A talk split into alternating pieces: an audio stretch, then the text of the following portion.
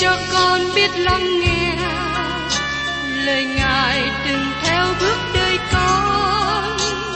Xin cho con biết sẵn sàng chờ đợi và vẫn nghe theo chúa.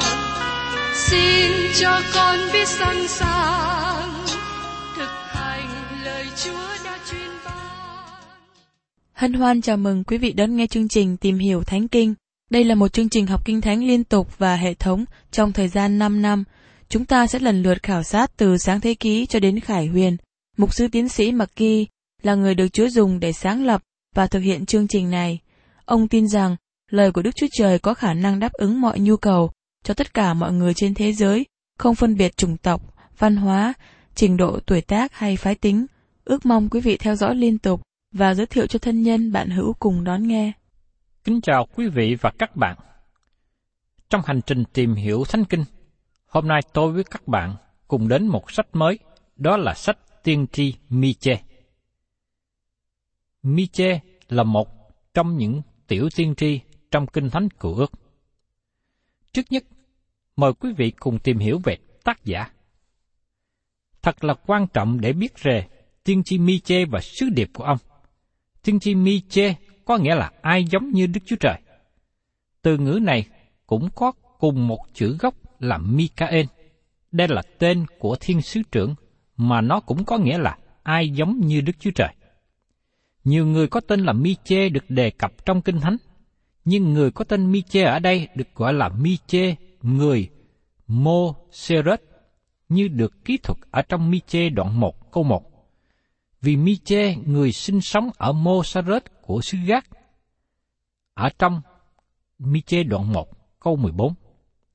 Nơi này cách Jerusalem khoảng 20 dặm về hướng Tây Nam, gần xứ La Chích. Vì thế, Miche người mô sa không lẫn lộn với những người khác trong Kinh Thánh.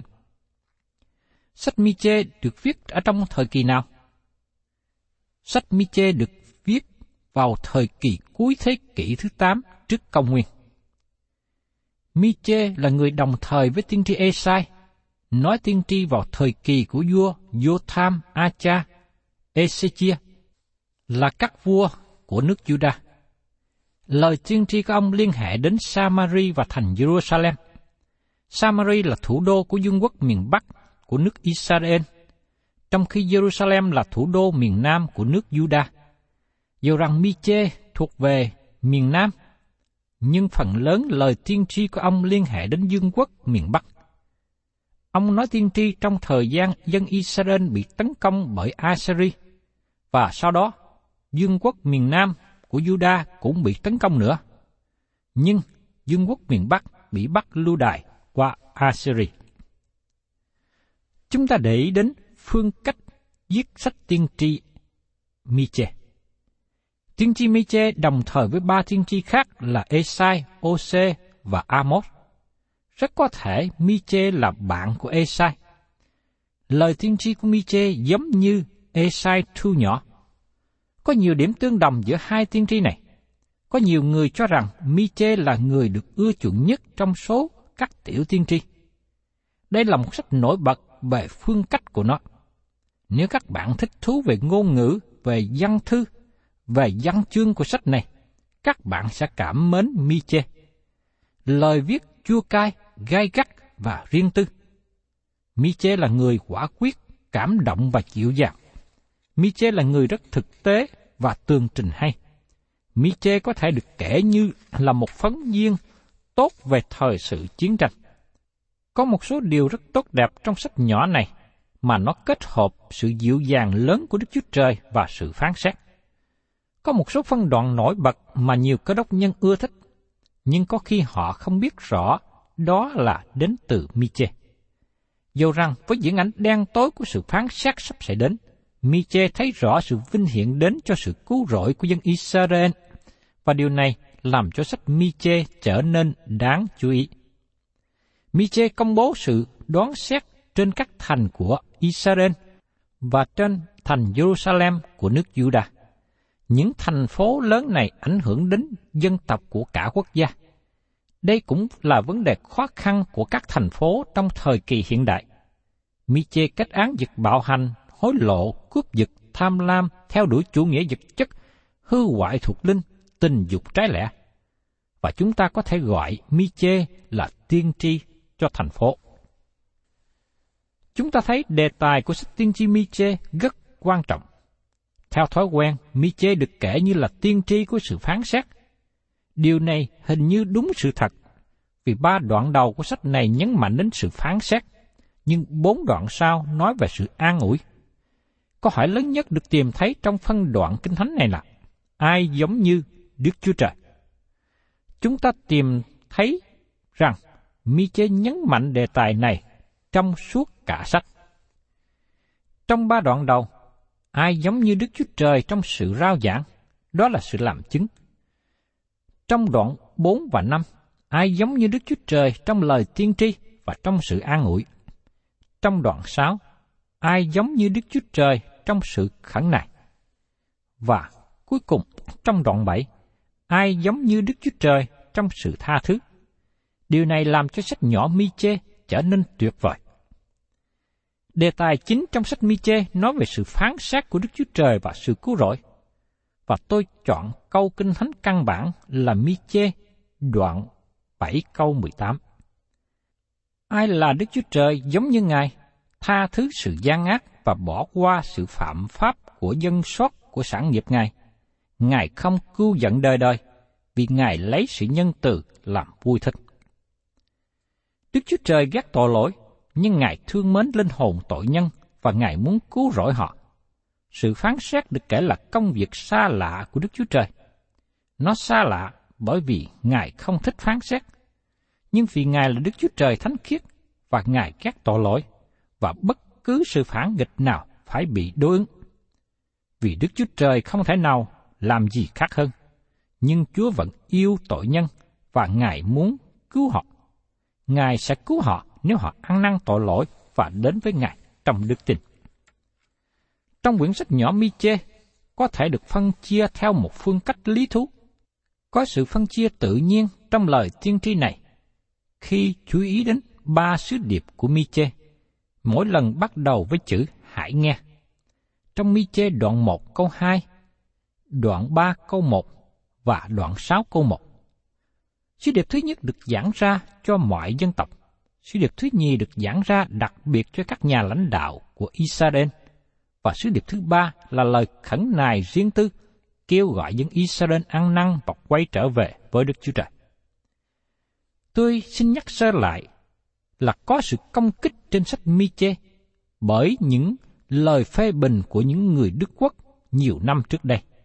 Họ cũng công kích giống như vậy trên lời tiên tri của Esai và những điều này được trả lời rõ ràng bởi các học giả bảo thủ. Vì thế, chúng ta không để mất thì giờ đi sâu vào. Tôi tìm thấy một điều thích thú nữa. Tiên tri Jeremy trích dẫn từ Miche, mà điều này tỏ bài sự quan trọng của Miche trong thời của ông. Trong sách Jeremy đoạn 26 câu 18. Miche ở Mosaret là người nói tiên tri về thời Ezechia vua Judah có nói cùng cả dân Juda rằng, Đức Sô Va dạng quân phán như vậy, Siôn sẽ bị cài như ruộng, Jerusalem sẽ trở nên gò đóng, núi của nhà sẽ trở nên như các nơi cao của rừng. Tôi xin nhắc lại rằng, trong thời đó dân chúng không chú ý gì đến lời giảng của tiên tri Esai, nhưng họ chú ý đến lời giảng của Miche và những lời tiên tri của Miche về Jerusalem được xảy ra đúng với những gì đã được dự ngôn. Có nhiều người đã hỏi tôi nên bắt đầu như thế nào để giải nghĩa, đặc biệt là các mục sư trẻ. Tôi nói không phải chỉ có các mục sư trẻ, nhưng mỗi người muốn học kinh thánh, trước nhất cần phải tìm hiểu sứ điệp của toàn bộ sách. Nó nói về điều gì? Tác giả cố gắng nói về điều gì? Sứ điệp chính yếu là gì? Muốn có được các tin tức này, các bạn cần phải đọc xuyên qua cả sách và có được bố cục của sách. Trong sách Miche, chúng ta tìm thấy sứ điệp là ai giống như Đức Chúa Trời trong sự rao giảng, trong lời tiên tri, trong sự khẩn nài và trong sự tha thứ. Đây là cách mà sách Miche được phân chia. Bây giờ mời quý vị cùng tìm hiểu và để ý đến bố cục của sách tiên tri Miche. Đề tài lớn hay là câu hỏi lớn ở trong sách này là ai giống như Đức Chúa Trời? Phần thứ nhất, rao giảng sự phán xét tương lai bởi vì tội lỗi của quá khứ. Trong đoạn 1 đến đoạn 3. Sứ điệp thứ nhất, trực tiếp chống lại Samari. Sứ điệp này cũng đến Jerusalem trong đoạn 1. Sứ điệp thứ nhì diễn tả những tội lỗi đặc biệt trong đoạn 2. Sứ điệp thứ ba tố cáo những người lãnh đạo phạm tội trong đoạn 3. Trong phần thứ hai, lời tiên tri tương lai dinh hiển bởi nhờ lời hứa trong quá khứ. Đoạn 4 và đoạn 5 Lời tiên tri trong những ngày sau cùng ở trong đoạn 4. Lời tiên tri về sự đến lần thứ nhất của Đấng Christ trong đoạn 5. Lời tiên tri trước khi sự đến lần thứ hai của Đấng Christ và nước thiên đàng. Phần thứ ba, lời khẩn này cần phải ăn năn ngay hiện tại bởi vì sự cứu chuộc quá khứ. Trong đoạn 6. Phần thứ tư, sự tha thứ. Trong đoạn 7. Đức Chúa Trời tha thứ tất cả tội lỗi bởi vì Đức Chúa Trời là ai và những gì Ngài làm. Bây giờ mời các bạn cùng tìm hiểu đến phần thứ nhất ở trong đoạn 1. Rao giảng sự phán xét tương lai bởi vì tội lỗi của quá khứ. Thưa quý vị, mỗi đoạn trong sách nhỏ nổi bật của Miche có một lời công bố mạnh mẽ, mà đôi khi nó chỉ có một câu, nhưng đôi khi nó dài đến mấy câu như chúng ta thấy trong đoạn một này. Mời quý vị cùng xem trong Mi-chê đoạn 1, câu 1. Lời của Đức giê va phán cho Mi-chê, người Mô-rê-sết trong ngày Jotham, Acha, Ezechia, các vua của Judah là lời người thấy về Samari và Jerusalem. Tôi xin nhắc lại, thành Samari là thủ đô của vương quốc miền Bắc. Thành phố này nguyên thủy được xây dựng bởi Omri, vua của Israel. Vua đã xây dựng hình tượng ở đó. Và sau này thành Samari trở nên nổi tiếng bởi vì vua Ahab và hoàng hậu Jezebel xây dựng đền thờ ba anh ở Samari. Thành phố này ở trên một vị trí tốt đẹp, nhưng ngày nay nó trở nên quan tàn. Sự quan tàn của nó nêu lên bằng chứng không lời, rất chính xác về lời tiên tri của Miche về Samari. Miche, người Moseret, tức là Miche ở Mosaret của xứ Gác. Nó nằm về phía tây nam của Jerusalem. Do rằng Miche là người thuộc về vương quốc miền Nam, nhưng sứ điệp của ông nói trực tiếp cho vương quốc miền Bắc. Tôi thường lấy làm lạ về điều đó. Miche đồng thời với tiên tri Esai là người nói tiên tri cho vương quốc miền Nam, và có thể bây giờ Miche còn là một thanh niên trẻ, và ông nói tiên tri trực tiếp cho vương quốc miền Bắc. Các bạn không hiểu lầm về Mi-chê, bởi vì ông nói rất rõ, ông đang nói chuyện với ai. Sứ điệp thứ nhất của tiên tri Mi-chê. Sứ điệp này trực tiếp chống lại với Samari, và sứ điệp này cũng truyền đến Jerusalem nữa. Mời quý vị cùng xem tiếp ở trong Mi-chê đoạn 1 câu 2. Hỡi hết thải các dân, hãy nghe. Hỡi đất và mọi vật chứa trên đất, hãy lắng nghe. Nguyện xin Đức Rô Va từ đền thánh ngài. Nguyện xin Chúa làm chứng nghịch cùng các người. Lời tiên tri của Mi-chê nói rằng, hỡi hết thải các dân, hãy nghe. Có nghĩa là tất cả mọi dân tộc, bao gồm luôn nơi mà các bạn hiện nay đang ở. Mi-chê có một sứ điệp cho chúng ta ngày nay nữa. Cũng như tất cả các tiên tri, dầu rằng họ nói tiên tri trong một hoàn cảnh đặc biệt mà giờ đây không còn nữa. Nhưng sứ điệp của Michê vẫn còn thích ứng trong thời kỳ của chúng ta ngày nay. Bởi vì có một số nền tảng được đặt ra. Ông đối ứng với sự giả dối và với quyền hành thật của chánh quyền. Vì thế, đây là một sách rất tốt để chánh quyền mỗi nước suy xét, bởi vì các thể chế chánh quyền hiện nay không có hiệu quả tốt. Lý do là chính quyền hiện nay ở trong tay của những người không phải là cơ đốc nhân, không phải là con cái của Đức Chúa Trời. Họ không tôn trọng kinh thánh. Chính quyền ngày nay không có hiệu quả bởi vì được cai trị bởi những người không thờ kính Đức Chúa Trời. Thành thật mà nói, thể chế của chính quyền mỗi nước hiện nay là không có quan trọng, nhưng đức tính của người lãnh đạo mới là yếu tố quan trọng. Chúng ta cần những người cầm quyền có đạo đức tốt. Mi-chê đề cập điều này ở trong Mi-chê đoạn 3 câu 11. Các quan trưởng xét đoán vì của hối lộ, các thầy tế lệ dạy dỗ vì tiền công, còn các kẻ tiên tri nói tiên tri vì bạc, rồi chúng nó nương cậy Đức Rô Va mà rằng, Đức Rô Va há chẳng ở giữa chúng ta sao? Tai vạ há chẳng đến trên chúng ta? Miche chỉ ra sự kiện rằng họ có tiên tri giả, tôn giáo sai lầm và người lãnh đạo giả dối. Hết thải các dân hải nghe, hỡi đất và mọi vật chứa trong đất. Chúng ta là những người ở trên đất này, cho nên mi chê cũng bao gồm chúng ta nữa. Nguyên sinh Chúa làm chứng nghịch cùng các ngươi. Mi chê kêu gọi Đức Chúa Trời làm chứng về những điều mà ông sẽ nói. Nguyên sinh Chúa giê va từ đền thánh Ngài.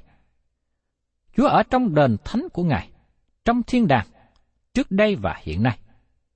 Chúa sẽ xuống ở trong sự phán xét. Và tiếp đến ở trong mi chê đoạn một câu ba. Vì này, Đức giê va ra từ chỗ Ngài, xuống và đạp trên các nơi cao của đất. Đây là một lời rất tốt đẹp, dầu rằng phương cách của nó có sự kinh sợ. Ngài xuống và đạp trên các nơi cao của đất. Các bạn có nhớ rằng các nơi cao ở đây là nơi dùng để thờ hình tượng. Các hình tượng này được đặt trên các lùm cây, trên đồi, trên núi. Chúng ta để ý thấy rằng các thành phố trong thời đó cũng được xây dựng ở những vị trí cao. Cả Samari và Jerusalem đều được xây dựng trên ngọn núi. Chúa Giêsu nói rằng, một thành phố ở trên ngọn đồi, ngọn núi thì không bị khuất, và thành phố có ảnh hưởng lớn cả khu vực xung quanh. Khi một thành phố mà có chính quyền được xây dựng tại đó, nó không phải chỉ ảnh hưởng tại một khu vực đó mà thôi, nhưng thường ảnh hưởng cả thế giới bên ngoài nữa. Đây là điều xảy ra trong nhiều thành phố trong quá khứ và hiện nay. Nhưng thành phố cũng là trung tâm tội lỗi lớn. Bởi lý do này, Đức Chúa Trời giáng sự phán xét trên họ. Ngài xuống và đạp trên các nơi cao của đất. Tiếp đến ở trong mi chê đoạn 1, câu 4. Các núi sẽ tan trải dưới ngay, các trũng sẽ chia xé như sáp ở trước lửa, như nước chảy xuống dốc. Đó là hình ảnh của núi lửa và động đất xảy ra. Chúng ta tìm thấy những lời như vậy cũng được nói trong Kinh Thánh từ đấng phán xét qua tiên tri Habakkuk. Một thí dụ khác nữa cũng được nói ở trong sách Thi Thiên đoạn 18, câu 6 đến câu 10. Trong cơn gian trưng, tôi cầu khẩn Đức Rô Va, tôi kêu cầu Đức Chúa Trời tôi.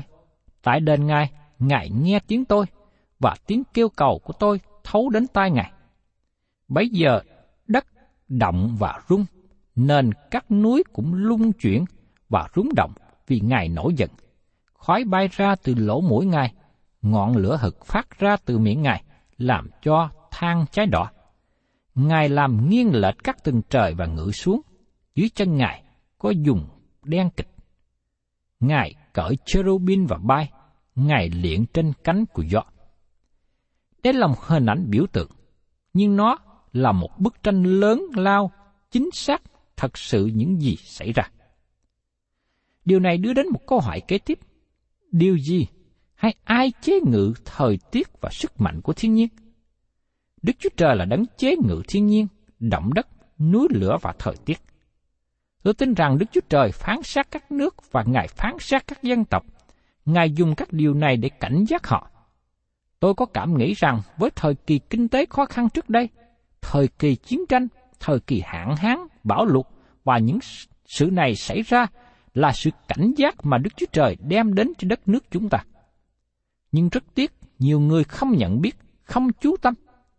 Xin chúng ta nhớ rằng, Đức Chúa Trời vẫn còn điều khiển mọi việc của thế giới. Tôi nghĩ về nước Thổ Nhĩ Kỳ, nhất là vùng biển phía Tây, nơi đó có sự quan tàn của những thành phố lớn, chẳng hạn như Epheso và Pergamos, mà chúng nó một thời kỳ là thành phố sống theo thể chế của La Mã. Giờ đây, nó nằm quan tàn. Tại sao không có dân chúng tại đó, và chỉ còn có một vài thị trấn nhỏ hiện nay? Có thể một vài người nói rằng, vì khu vực này bị động đất. Nhưng tại tiểu bang California của Hoa Kỳ là khu vực động đất rất nhiều mà hiện nay có đến mười mấy triệu người sinh sống. Dân số rất đông của người La Mã tại Thổ Nhĩ Kỳ trong thời kỳ hiện nay nhìn thấy những gì đã xảy ra. Các sử gia nói rằng động đất đã quỷ diệt các thành phố này làm cho dân chúng bỏ đi. Các bạn thấy rằng đó là sự phán xét của Đức Chúa Trời. Tiếp đến, chúng ta cùng xem trong mi chê đoạn 1 câu 5. Cả sự đó là vì cớ sự phạm pháp của Gia Cốp và vì cớ tội lỗi của nhà Israel. Sự phạm pháp của Gia Cốp là gì? Há chẳng phải là Samari sao? Các nơi cao của Judah là gì? Há chẳng phải là Jerusalem sao? Các bạn thấy rằng Miche đang giảng cho cả hai dương quốc và thủ đô của họ. Samari thuộc về nước Israel và Jerusalem thuộc về nước Judah. Cả sự đó là vì cớ sự phạm pháp của Gia Cốp và vì cớ tội lỗi của nhà Israel. Ai là người chịu trách nhiệm cho sự sai phạm của Gia Cốp? Câu trả lời, há chẳng phải là Samari sao? Các nơi cao của Juda là gì? Há chẳng phải là Jerusalem sao? Miche đổ trách nhiệm cho cả hai thủ đô Jerusalem và Samari. Jerusalem là nơi mà họ thờ phượng Đức Chúa Trời. Họ có đang thờ phượng Ngài tại đó không? Vâng, họ có đi đến đền thờ, nhưng họ cũng đi đến các nơi cao để thờ phượng hình tượng, thờ phượng tà thần, và tại đó họ phạm biết bao nhiêu tội lỗi xấu xa. Đức Chúa Trời nói rằng, bởi vì những điều này, cho nên Ngài phán xét hai thành phố lớn, bởi cái ảnh hưởng của họ trên cả hai nước Israel và Judah. Qua điều này tôi thấy một sự ứng dụng vào các nước, gồm cả nước của chúng ta hiện nay. Triết lý của chính quyền sai lầm. Như chúng ta đã đề cập trước đây, không phải thể chế sai lầm, những người lãnh đạo chính quyền sai lầm. Mỗi thể chế của chính quyền cần có người lãnh đạo tốt thì mới hoạt động một cách hiệu quả. Vấn đề khó khăn trong thời kỳ của Miche là Samari và Jerusalem trở nên hư hoại, tồi bại và Đức Chúa Trời phán xét họ. Vì đất nước của chúng ta hiện nay lụng bại, chánh quyền không thờ kính Đức Chúa Trời, dân chúng thờ hình tượng và tội lỗi dâm dục lan tràn khắp nơi. Vì thế, tôi rất lo ngại vì sự phán xét sẽ đến tương tự như nó đã xảy ra cho Samari và Jerusalem. Thân chào tạm biệt quý vị và xin hẹn tái ngộ cùng quý vị trong chương trình Tìm hiểu Thánh Kinh kỳ sau.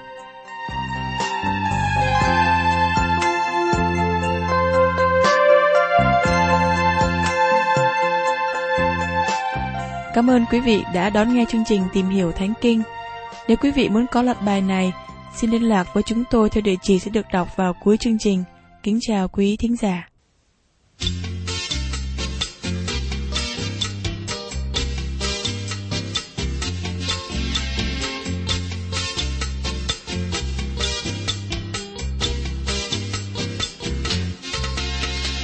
nhẹ nhàng thay bước theo chân Giêsu ngày đêm bước bước đi vững an. Hằng nói theo, dấu chân ngài chăm chú. Đồng bước đi bước đi xuống đàng. Đi từng bước bước bước đi. Theo Giêsu tôi bằng sương. Đêm ngày bước bước bước đi. Theo gót Giêsu chọn đường. Cùng Giêsu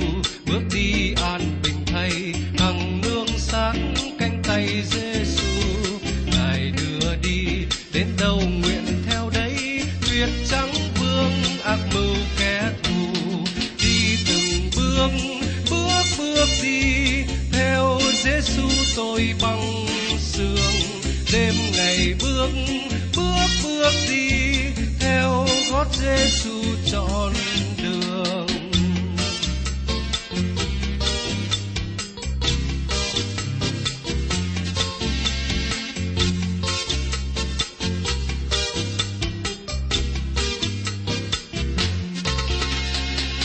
Giêsu bước đi không nhìn quanh, từng giây phút quyết vui bước theo.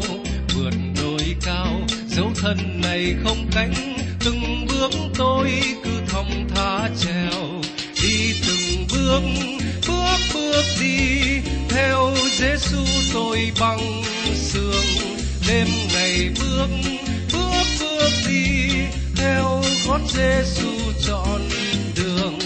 Nguyện gần thơm với Giêsu ngài ơi, ngày đêm bước bước đi vững an. Nhìn chăm chăm dấu chân ngài đi